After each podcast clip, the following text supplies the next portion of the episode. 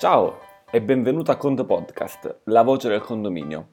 94esima puntata della rubrica settimanale di www.condomani.it. Oggi parliamo di precompilata. Facciamo un riassunto generale di tutta la funzione che sicuramente avrai già utilizzato nei giorni passati o forse ti accingi a utilizzarla, ma ti ricordo che in ogni caso la comunicazione va effettuata entro il 7 marzo 2017, per se stai ascoltando questa puntata nel 2017, eh, o almeno ad oggi la scadenza è questa.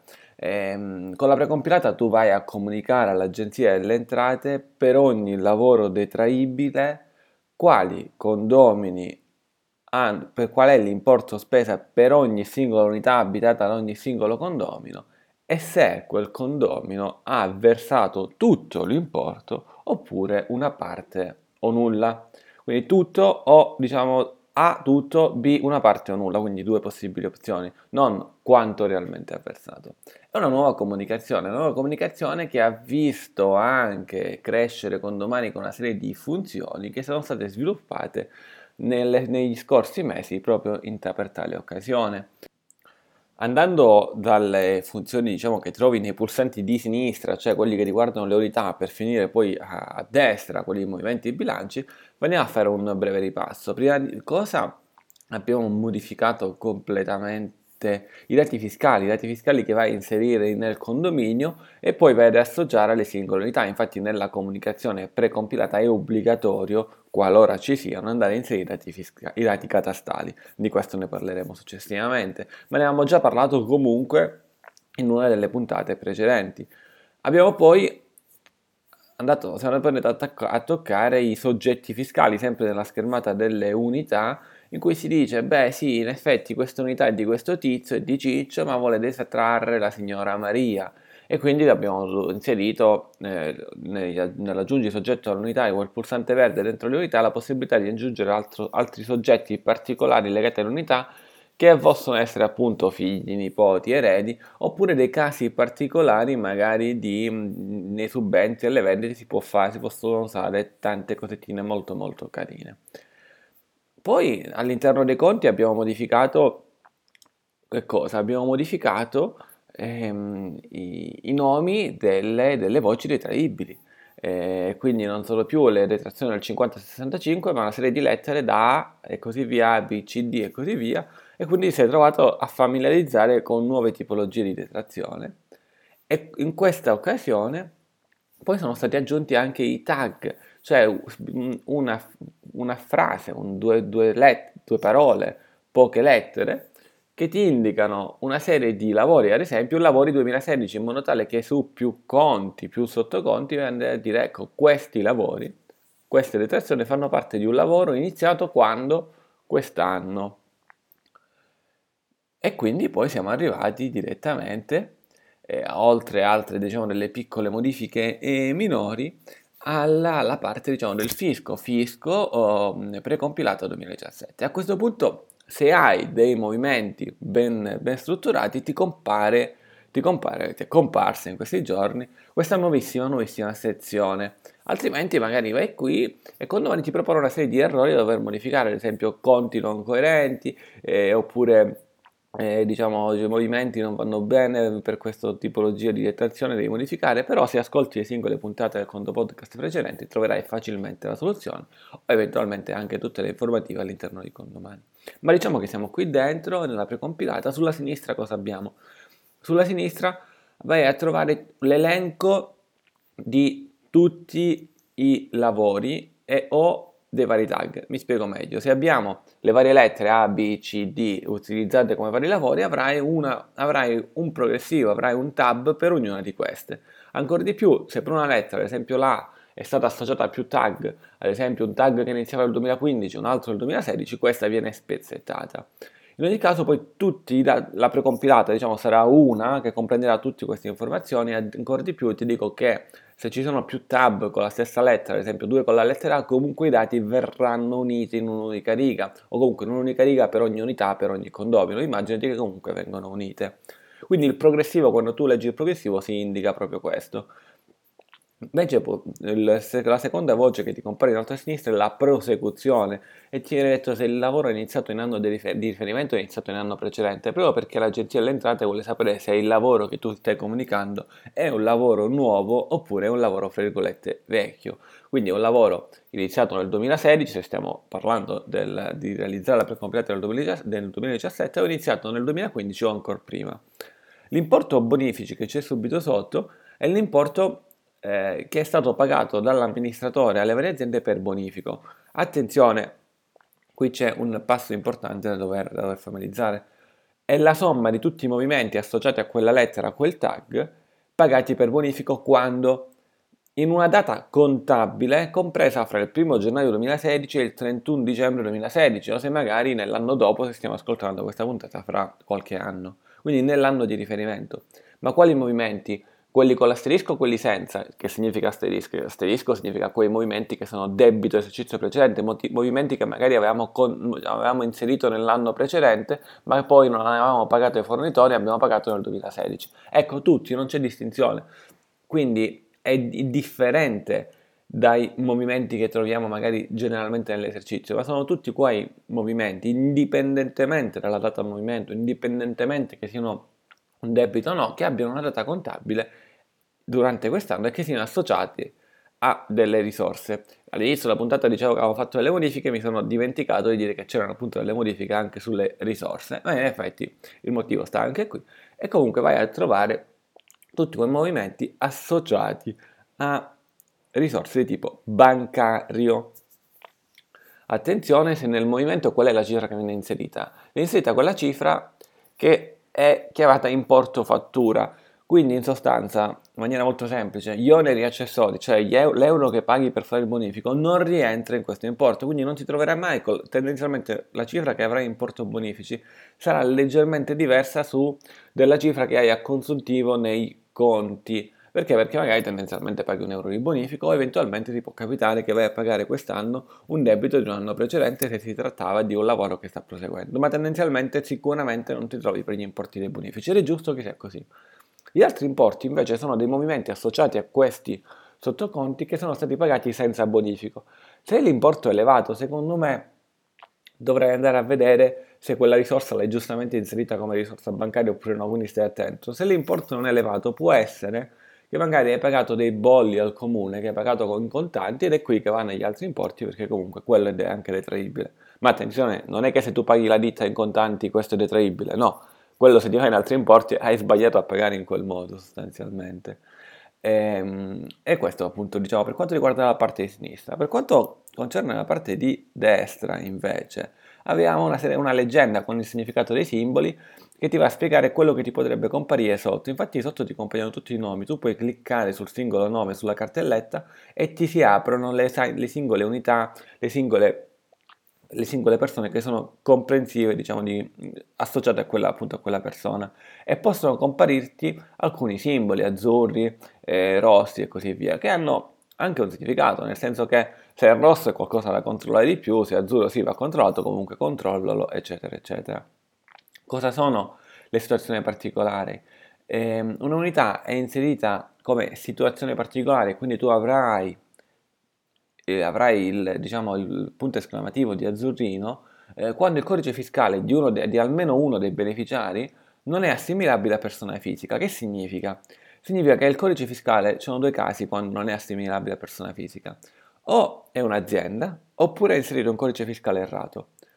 Essendo, avendo inserito un codice eh, fiscale di tipo errato, il sistema ti avverte, dice guarda, non è che magari hai sbagliato una lettera, sei sicuro di questo codice fiscale. Errato significa formalmente, poi noi non possiamo mai sapere se il codice fiscale che tu pensi sia giusto sia veramente giusto, perché magari eh, la persona non si chiamava in quel modo, tu avessi un nome errato, cioè non possiamo andare a approfondire. Però se il codice fiscale è, associa- è assimilabile ad una persona, noi non ti diciamo situazione particolare.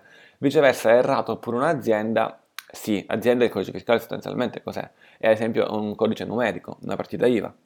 Ehm, non è un problema se hai appunto una, un'azienda, però all'agenzia delle entrate bisogna comunicare che si tratta di una situazione particolare. Viceversa, correggi assolutamente il codice fiscale, altrimenti non ci sarà match. Con invece il triangolo arancione, per esempio col punto esclamativo, ti può comparire il pagamento non corrisposto interamente al 3112. E allora lì cosa succede? Succede che evidentemente l'importo spesa è maggiore dell'importo versato.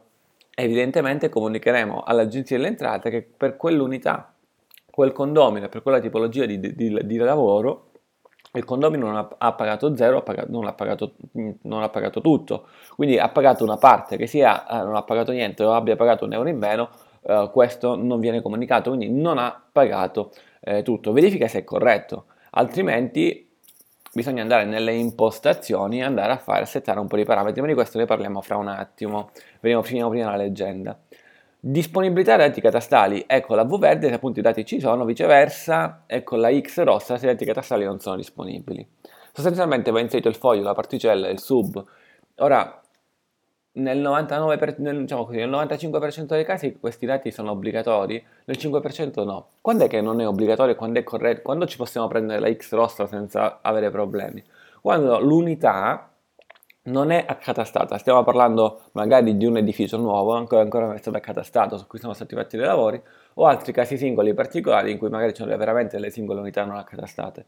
Non stiamo parlando di unità di cui i dati catastali ci sono e invece non li abbiamo, no? in quel caso tu li devi andare a recuperare in qualche modo, ci sono diversi sistemi, puoi semmai anche chiedere eh, anche a noi tramite info.condomani.it dei suggerimenti eh, o dei professionisti che possono farlo per te, diciamo, ti mettiamo a conoscenza di, diciamo, di diversi architetti che fanno anche questo di mestiere. Eh, devi recuperare comunque questi dati, devi chiederli ai condomini e comunque sono dei dati che tu avresti già dovuto avere, ma comunque sei ancora in tempo per recuperarli.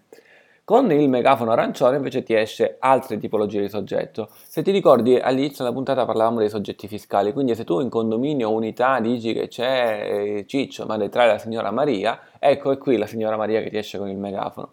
Se la signora Maria la vai a inserire come soggetto fiscale, ma non vai a, mm, e lo inserisci proprio come un'altra tipologia di soggetto, mentre se quella signora Maria la vai a spuntare, che in effetti è un'altra tipologia di soggetto, ma comunque anche un proprietario, qui il megafono non ti deve uscire perché è una cosa, fra virgolette, normale. Quindi se ti esce il megafono e, pen- e ti esce su una persona che è proprietario, non è normale, devi andare a modificare nei soggetti eh, fiscali. Andiamo invece ora, facciamo un attimo un passo più sopra, andiamo nelle impostazioni e andiamo a finire diciamo, il discorso dei pagamenti non corrisposti, perché nelle impostazioni cosa puoi fare tu? Poi ci sono tre, tre passi, leggi, ascolta con attenzione, andare, su cui devi andare a lavorare quando l'importo versato non ti torna, fra virgolette, non ti torna o perché hai commesso qualche errore, o perché ad esempio il condomino, si tratta di un lavoro che è proseguito negli anni, ad esempio aveva versato le rate nel 2015, i lavori sono iniziati nel 2016, e tu selezionato, condomani ti selezioni in automatico banalmente magari solo l'esercizio straordinario del 2016 dove afferiscono i lavori. Invece no, invece no, devi andare a dire guarda vammi a prendere le rate anche e soprattutto da qualche altro esercizio, vattene a selezionare uno a uno quali sono questi esercizi. Al passo 2 la stessa cosa, lo stesso concetto ma per i saldi iniziali. Ad esempio i lavori sono stati pagati in un certo senso con i saldi iniziali perché fare, abbiamo fatto una specie di giro conto i saldi iniziali, c'era un tesoretto, c'era qualcosina, beh sì, si possono ritrarre ancora perché comunque sono dei soldi di alcuni condomini, poi l'importante è che tu li vai a pagare con, con il bonifico speciale, eccetera, eccetera. Quindi vai a selezionare i saldi iniziali da dove andare a prenderli. Se i tuoi esercizi sono ben fatti, cioè ad esempio se è un esercizio straordinario che prosegue un esercizio straordinario precedente, il che significa che se prendo quell'esercizio, diciamo il figlio, se vado sul condominio esercizio e vado in modifica esercizio, troverò effettivamente che lui ha un, un associato padre e se non c'è inseriscilo perché è una cosa semplice da fare. Se queste cose sono ben fatte, condomani sa ragionare e sa capire quali sono le rate dell'esercizio precedenti che proseguono nel nuovo esercizio, quali sono i saldi, come si prosegue, eccetera, eccetera. L'importante è che tu semplicemente vai a spuntare gli esercizi corretti. In ultimo la tolleranza, terzo passo, dice ma in effetti la signora Maria ha pagato tutto tranne un euro, ma lei comunque mi ha pagato nell'ordinario quasi tutto, cioè anzi mi ha pagato più che tutto, volevo dire. Ora per un euro andiamo a comunicare all'agenzia d'entrata che non ha pagato, ecco, usa qui la tolleranza, eh, la tolleranza di un euro, o magari, come sto dicendo spesso in questi giorni, ci sono alcuni clienti che hanno comprato condomani perché il loro software non, magari è anche famoso, magari no, non mi interessa, non gestisce bene la precompilata, allora cosa hanno fatto? Hanno comprato condomani, hanno inserito il condominio, hanno importato i dati, hanno inserito che cosa? Hanno inserito semplicemente i movimenti a contontivo, non hanno avuto il tempo magari di pagare tutte le di pagare, no, di pagare, di inserire tutte le rate. Come tolleranza qui hanno messo un numero molto molto alto. Loro sanno che effettivamente i condomini hanno pagato e tutti i condomini hanno pagato, mettono tolleranza che so 10.000 euro e risulterà che tutti quanti hanno un importo versato maggiore dell'importo spesa. Mm, questo perché? Perché non hanno questa tipologia di amministratore, magari ha comprato un condomani tre giorni fa in scadenza di precompilata ancora non ho avuto il tempo di inserire tutte le rate versate. Con noi farà la precompilata in maniera veloce, evidentemente prima non eh, riusciva. Ehm, a questo punto quindi puoi navigare sui singoli condomini andando a cliccare sulla singola, sulla singola persona per vedere che tipo di simboli ti escono. Se è tutto a posto, vai su esporta. Tu esporta condomani ti dirà se tu sei una persona fisica o una persona non fisica. Tu, amministratore, sei una persona fisica, se agisci con il tuo codice fiscale quello con le lettere. Se invece sei un'azienda, sei una persona non fisica, e allora devi inserire la partita IVA sostanzialmente. Inserisci i dati, te li vogliamo fare inserire per un controllo, poi comunque ne facciamo anche un piccolo controllino se è corretto, verifichiamo qual è il condominio e poi devi scegliere se invii tu o tramite un intermediario. L'intermediario che è ad esempio il tuo commercialista oppure il commercialista con domani, cioè non proprio condomani, cioè il commercialista convenzionato con condomani che ti, può, mm, che ti fa l'invio anche diciamo con 19 euro più oneri, oppure diciamo puoi fare con il tuo commercialista gratuitamente a pagamento, quel che, quel che vuoi, quel che desideri.